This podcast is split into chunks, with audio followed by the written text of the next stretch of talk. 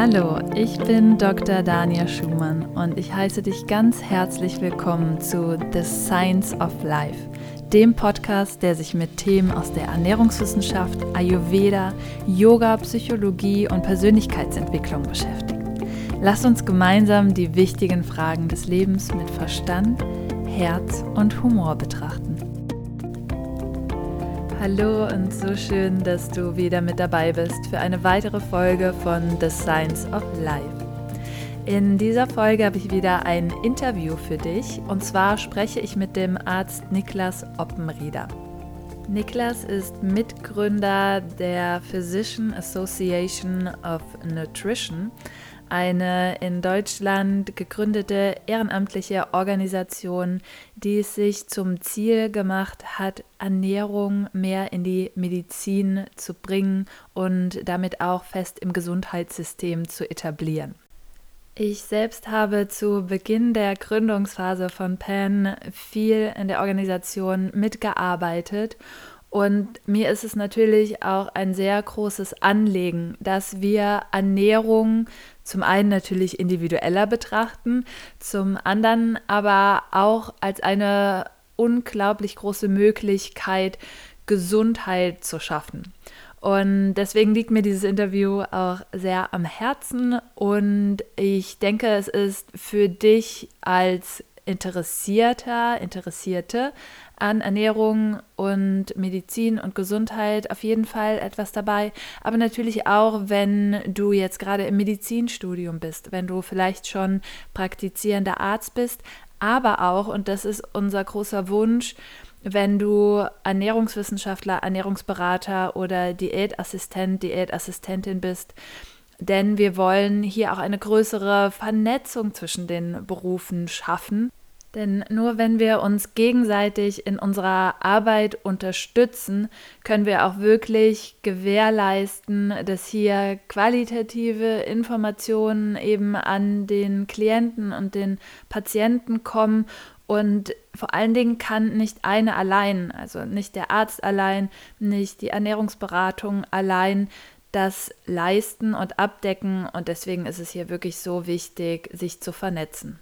Über diese Themen sprechen wir auch gleich im Interview. Deswegen heiße ich jetzt erstmal ganz herzlich Niklas Oppenrieder willkommen und ich wünsche dir viel Spaß beim Zuhören. Ja, hallo lieber Niklas, schön, dass du da bist heute im Podcast.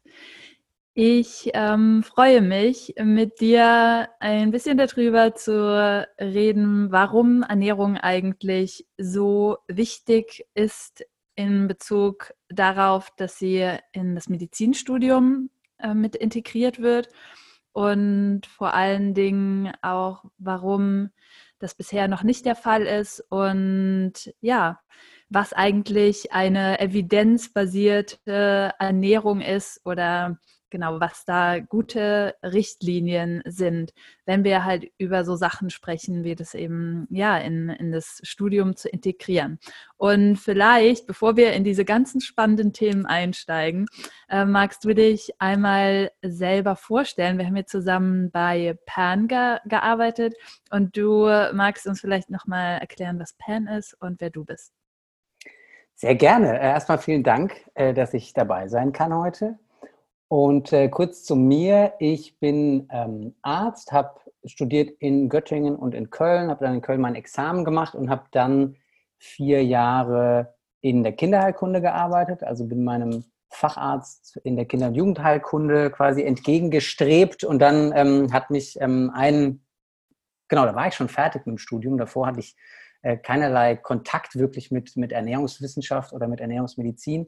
Und dann hat mich ein Event, nämlich die Wetschmidt-Konferenz, da so ein bisschen äh, rausgerissen und meinen, meinen Fokus auf Ernährung gelenkt, ähm, so ich dann mit einigen anderen Leuten, denen es ebenfalls so ging, tatsächlich auch auf diesem Event, damals 2016, ähm, gedacht habe, dass wir irgendwie Ernährung viel, viel mehr in die Medizin bringen müssen und dann haben wir mit ein bisschen Vorlauf natürlich eben PAN, also die Physicians Association for Nutrition, gegründet.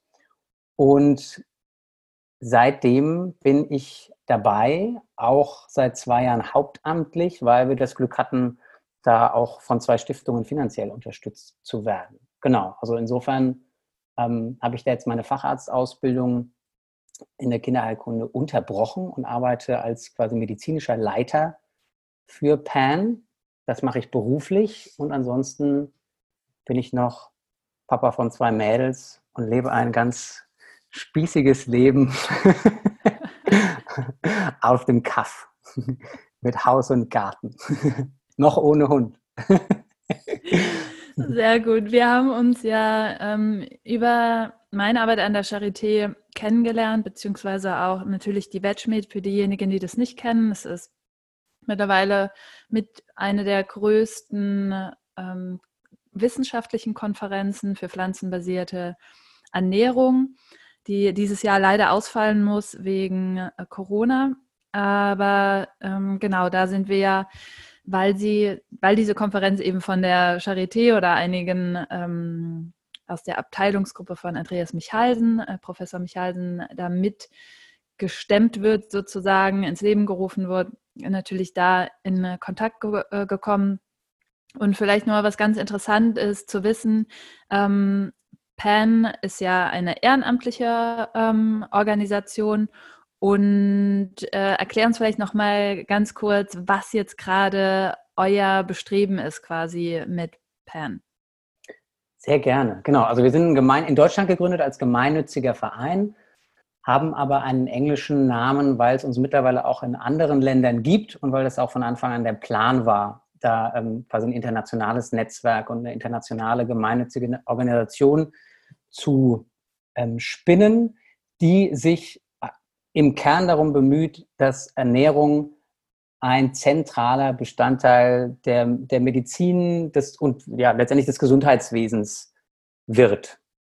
Ähm, und genau, das ist unser Auftrag ähm, aus verschiedenen Gründen, die wir sicher gleich äh, noch ein bisschen besprechen werden. Und das heißt eben, dass wir daran arbeiten, ähm, Ernährung, insbesondere ähm, pflanzenbasierte Ernährung, auf den verschiedenen Ebenen ins Gesundheitswesen zu tragen. Das heißt vor allem, also wir fokussieren schon uns eher auf Ärztinnen und Ärzte beziehungsweise auf die Medizin, weil das ja schon nach wie vor irgendwie die zentrale, oder würde ich einfach mal so bezeichnen, eine zentrale Schaltstelle definitiv in der Gesundheitsversorgung ist.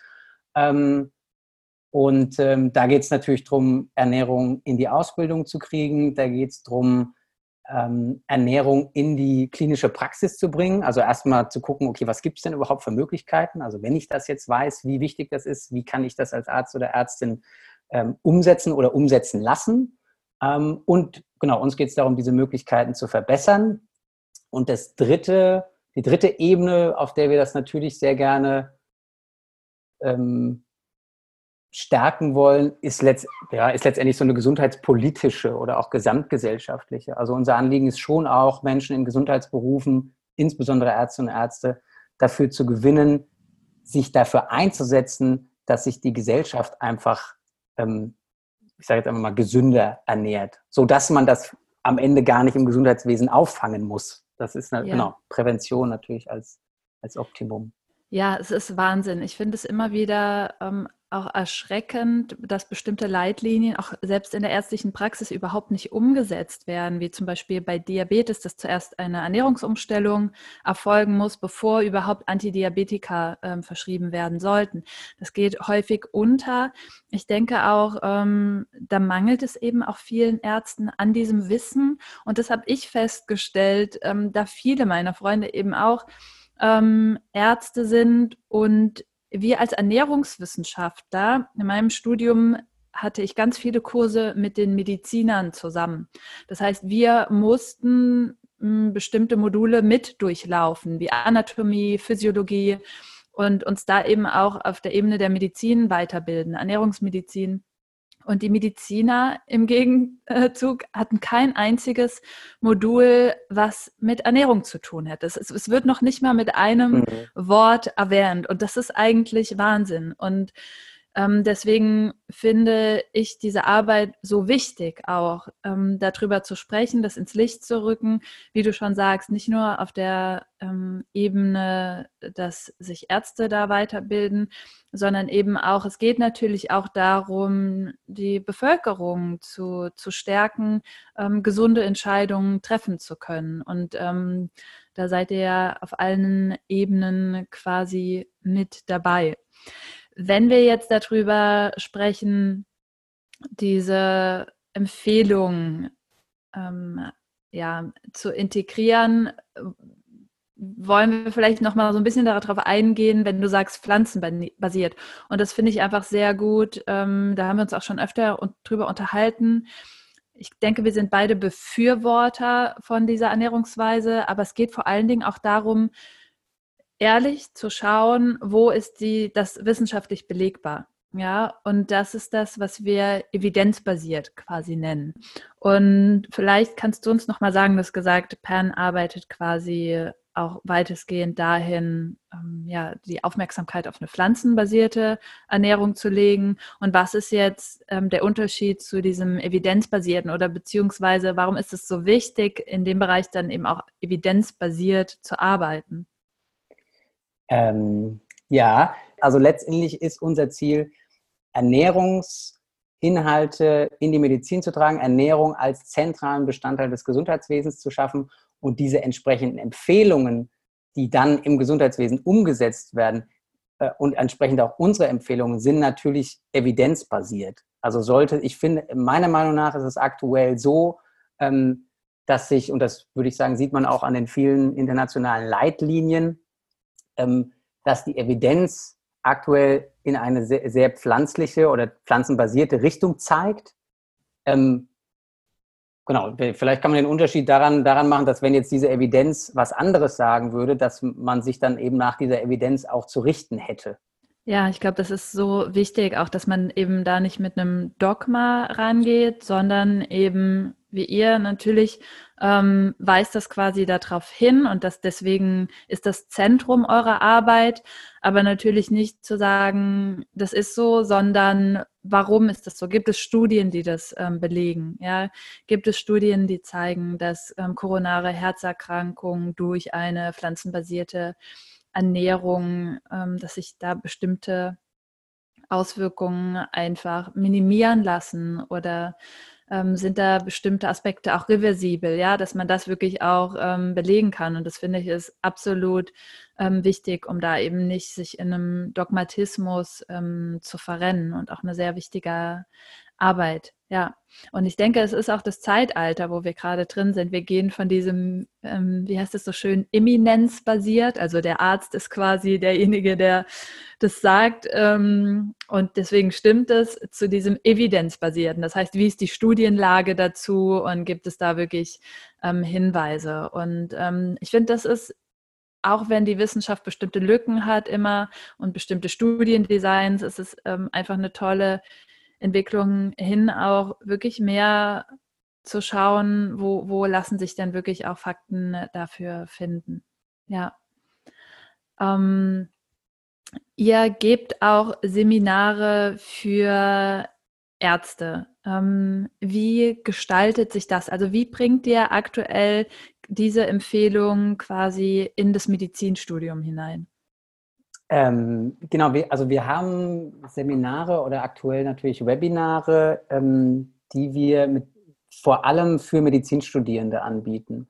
Also da sind auch auf jeden Fall Ärztinnen und Ärzte dabei, ähm, aber es sind überwiegend Medizinstudierende, auf die wir auch überwiegend zugehen. Ärztinnen und Ärzte ist, das ist tatsächlich einfach auch der Tatsache geschuldet, dass Ärztinnen und Ärzte ein deutlich schwierigeres Zielpublikum sind, sage ich mal die schwieriger zu erreichen sind, die da vielleicht auch in vielen Punkten nicht so offen sind. Ähm, und ähm, die auch häufig mit den, in, also nach die, mit, die, mit diesen Inhalten, äh, also es schwierig finden, diese Inhalte umzusetzen. Und das mhm. ist dann mhm. so der nächste Schritt, der bei denen direkt kommt ähm, und den wir jetzt aktuell erstmal nicht so ganz einfach bedienen können, weil irgendwie andere Möglichkeiten im Gesundheitssystem zu schaffen, natürlich ein sehr ähm, komplexer Prozess ist. Genau daher überwiegend für Medizinstudierende Ähm, und das läuft genau aktuell über Webinare, auch über Hochschulgruppen an den Unis selbst. Und das ist so ein ganz schrittweiser Prozess an den einzelnen Unis. Also bei manchen ist es einfach nur, sind es einfach nur die Vorträge, die da stattfinden, die sich ein paar Leute, die sich ähm, die Leute anhören und ähm, dann ähm, hoffentlich sich weiter für das Thema interessieren.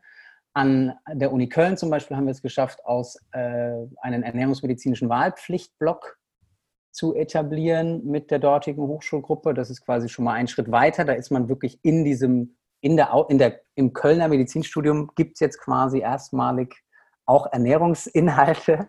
Wow. Ähm, und die, die Hoffnung ist natürlich, dass man durch dieses Engagement und auch durch die zumindest meiner Meinung nach gerade so erstarkende Lebensstilmedizin insgesamt, ähm, äh, ist die Hoffnung, dass das einfach ins, mehr, vermehrt im Curriculum verankert wird. Das heißt, wie kann ich jetzt als Medizinstudent schauen, dass ich eure Webinare oder eben Seminare belegen kann? Ähm, gibt verschiedene Möglichkeiten. Die einfachste ist, wenn man einfach ein Webinar sich anhören will, dass man bei uns auf die Website geht. Das ist pan-int.org. Ähm, und da gibt es einen Reiter Events und da stehen alle unsere Webinarangebote auch mit drauf. Man kann sich auch einfach, per, man kann es natürlich über die Homepage auch einfach kontaktieren und zum Beispiel für die eigene Hochschule ein eigenes Webinar organisieren. Man kann sich mit den anderen bestehenden Hochschulgruppen vernetzen. Die machen nochmal deutlich mehr an den Unis, als jetzt nur ähm, Vorträge anzubieten und zu organisieren. Ja, das sind aktuell die Möglichkeiten. Ja, super. Ähm, was hat Ernährung in deinem Leben verändert und welchen ähm, oder wie integrierst du für dich diese Leitlinien oder eine gesunde Ernährung oder was war vielleicht auch erstmal die ersten Schritte? Ähm, gute Frage. Ich glaube, also ich hatte das Glück, dass ich tatsächlich in einem ziemlichen ähm, Müsli-Haushalt aufgewachsen bin. also so, so grundle ganz grundlegende Richtlinien, so eher Vollkorn, ähm, eher pflanzlich, die hab, begleiten mich quasi schon mein, mein ganzes Leben.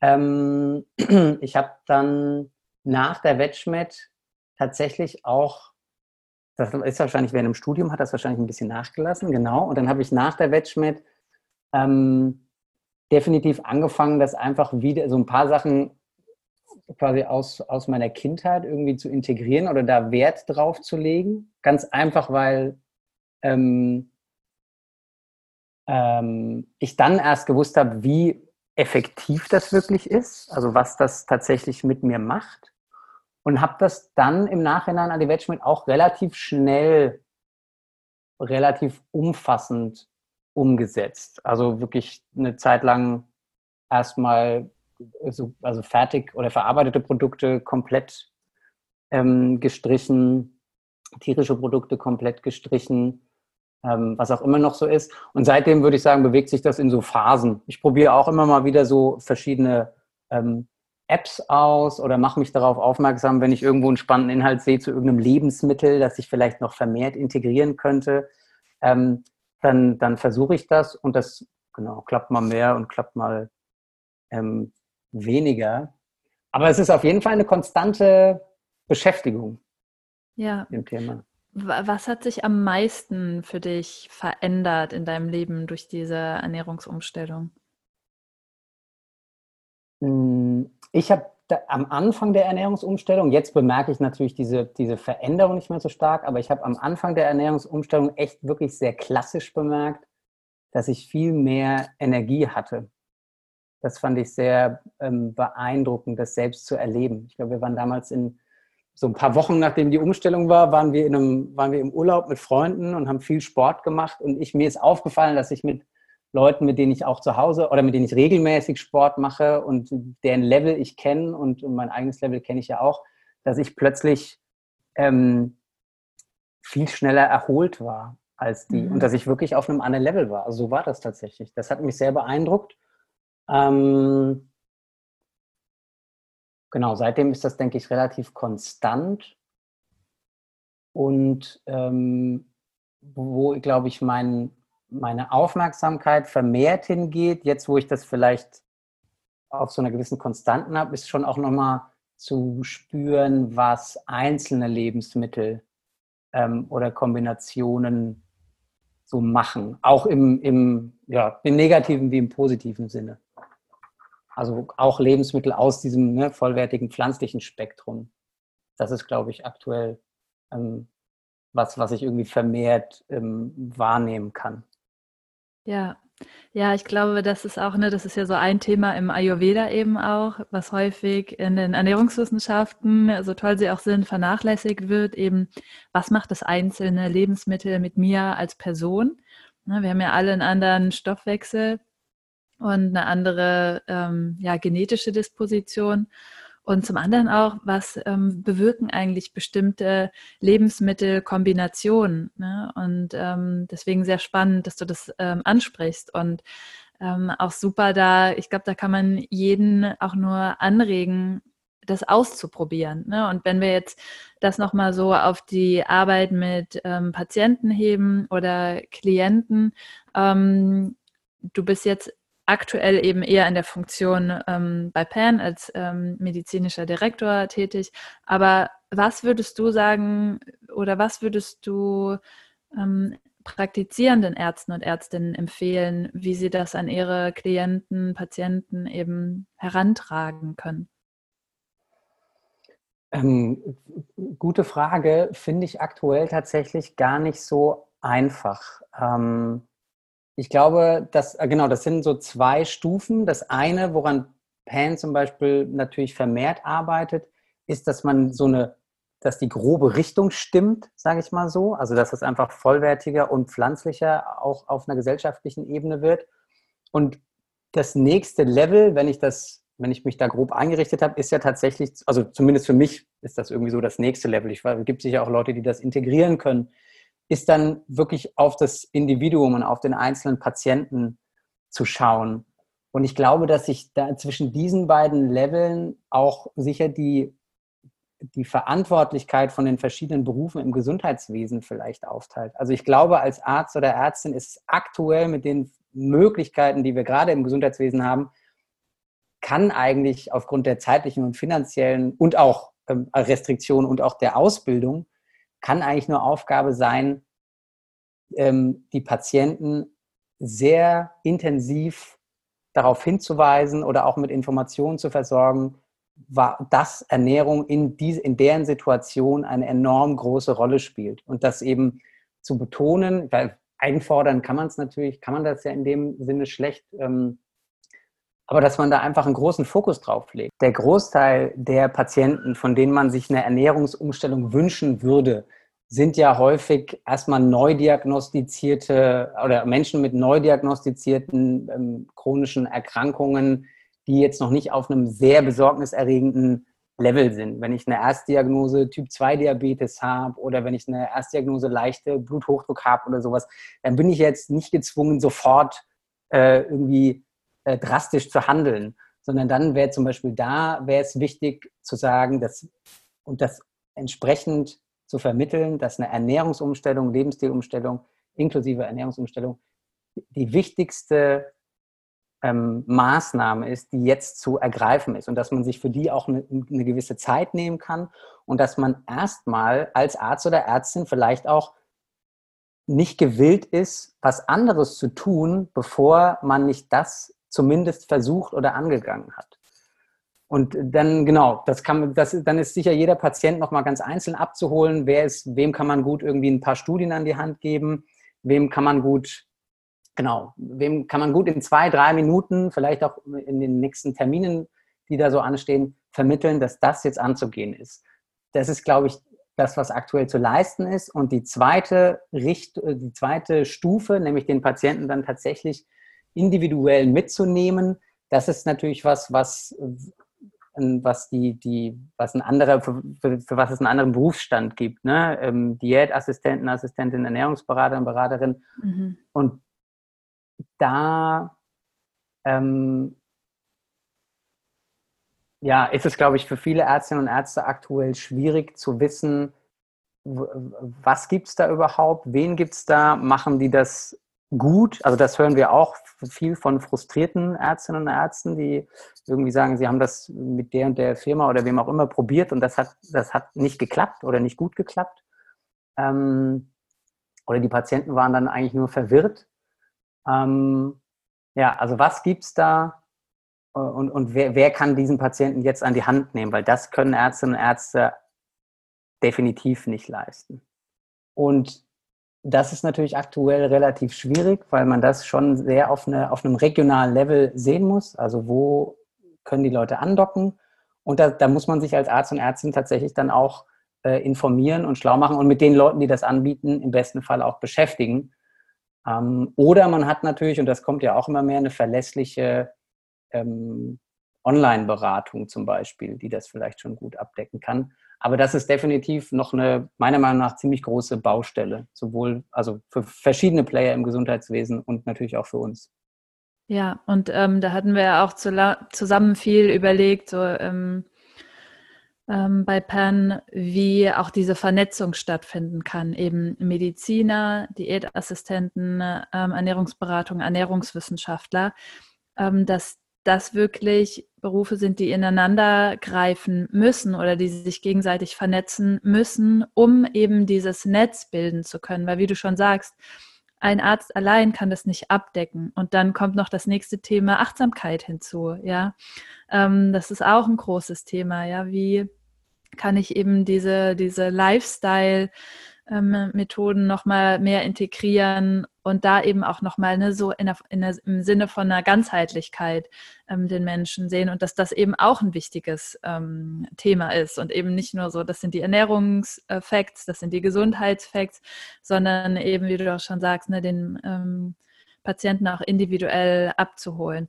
Ja, super schön und das ist ähm, eine super wichtige Arbeit. Wenn wir jetzt über diese Vernetzung sprechen, habt ihr da vielleicht schon Möglichkeiten? Du hast gesagt, ihr habt diese Webinare und Seminare. Das heißt, da kommen ja nicht nur Ärzte hin, da, da kommen auch Interessierte ähm, hin oder können daran teilnehmen. Da können auch Ernährungsberater daran teilnehmen. Findet da schon diese Vernetzung statt? Die findet statt und ich hoffe auch immer mehr. Genau, die Verknüpfung der einzelnen Berufsgruppen ist da, finde ich, gar nicht so einfach und ähm, genau, das merkt man auch, wenn man so in dieses Universum der verschiedenen äh, Fachberufe eintritt, dass da ja, dass da viel parallel gearbeitet wird und nicht so viel zusammen.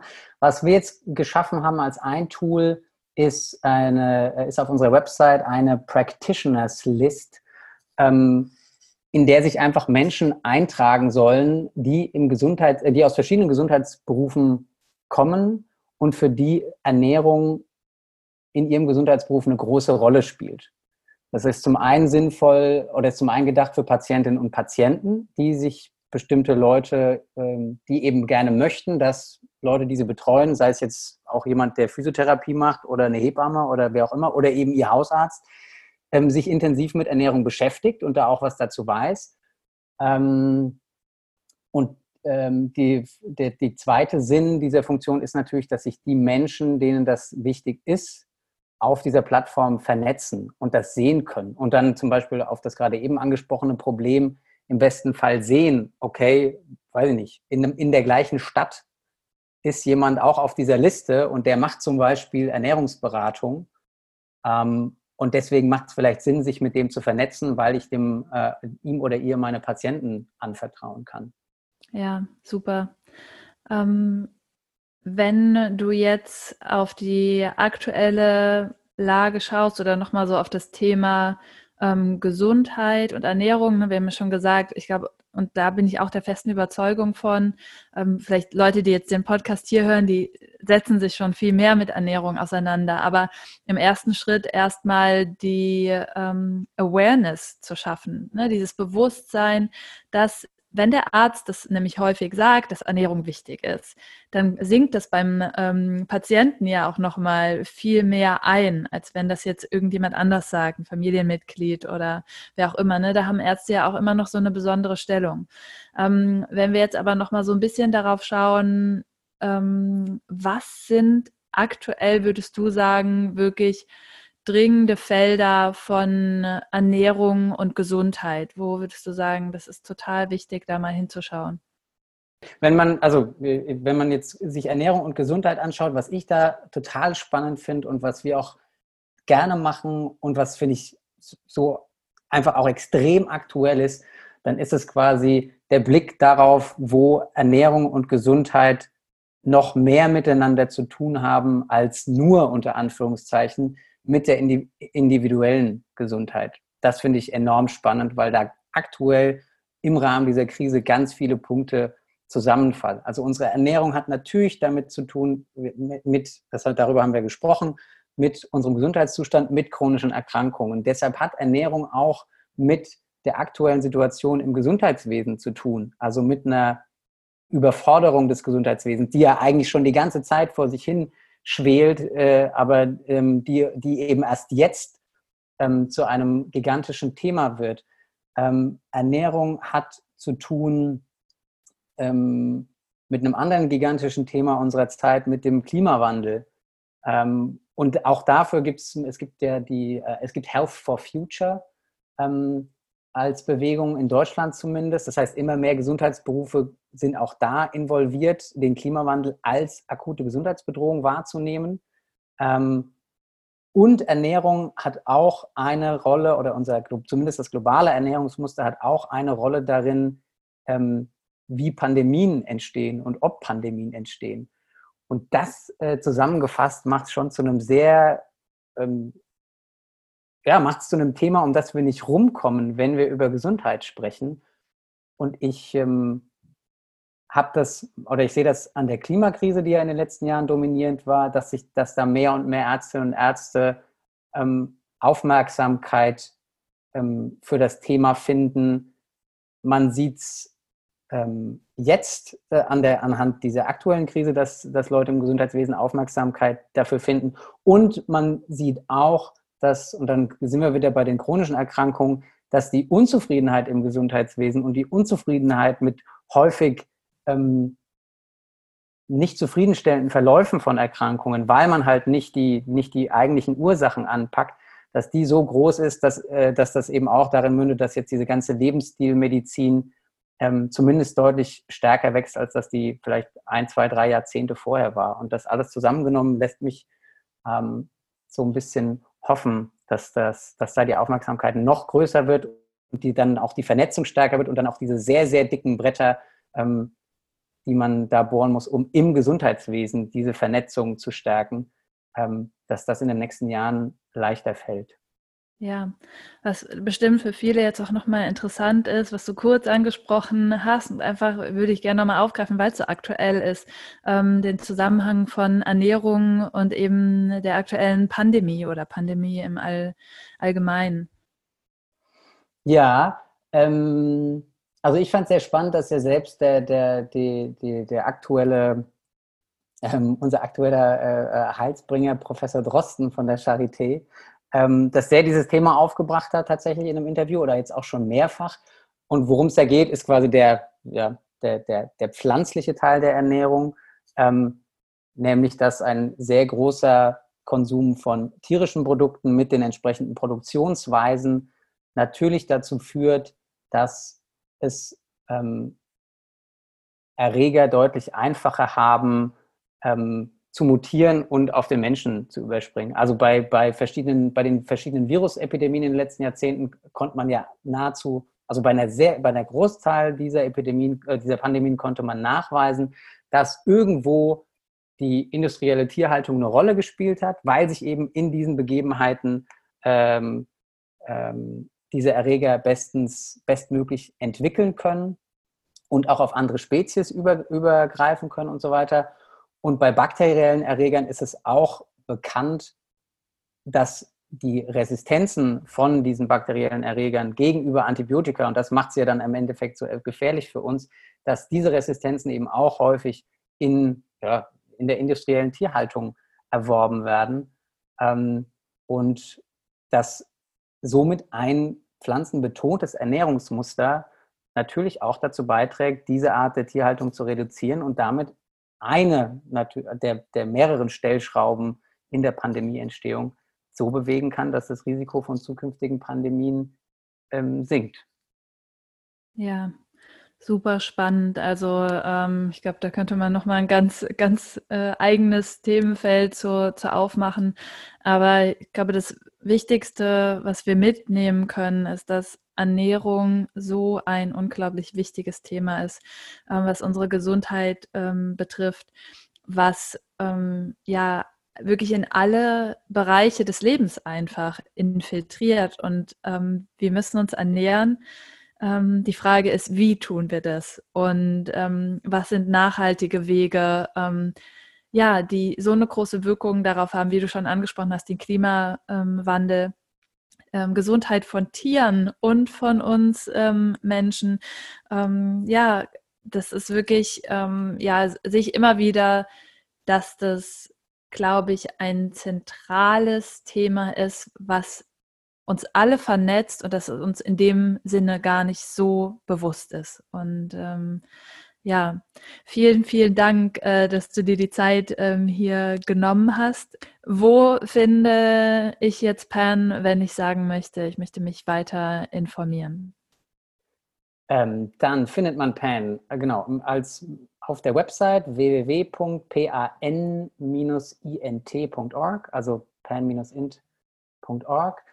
Wir sind auf Facebook, wenn man Physicians Association for Nutrition äh, sucht. Ähm, bauen wir da, bauen wir auch gerade so ein kleines, also uns gibt es als ganz normale Facebook-Instanz, aber wir bauen gerade auch so eine Gruppe auf für intensiveren Austausch und Vernetzung. Ähm, wir sind ähm, auf Instagram als äh, Physicians Association for Nutrition. Und genau, über die Website kann man auch sehr gerne natürlich unser Newsletter abonnieren. Dann kriegt man einmal im Monat ähm, Infos zu ähm, PAN an sich, aber zum Beispiel auch zur WetschMed-Konferenz, die ja die auf 2021 verschoben wurde, für die es aber ähm, ein paar Webinare auch noch in diesem Jahr gibt. Also das genau könnte sich lohnen und das ist tatsächlich auch nur einmal im Monat was im Posteingang. Ja, super. Ich verlinke das natürlich alles nochmal in den Show Notes. Ähm, vielen, vielen Dank, Niklas, dass du dir die Zeit äh, genommen hast und ja, danke, dass du hier warst. Danke, dass ich da sein durfte. Bis bald. Bis bald. Ich hoffe sehr, dass du für dich so einiges aus dem Interview mitnehmen konntest. Und ich würde mich sehr freuen, wenn du bei Instagram oder bei Facebook kommentierst, was für dich hier wichtig ist. Wie können wir Ernährung und Gesundheit mehr in unsere Gesellschaft integrieren und letztendlich auch in das Gesundheitssystem. Und du kannst mir dazu auf Facebook folgen unter Dr. Daniel Schumann. Bei Instagram findest du mich unter Daniel Schumann.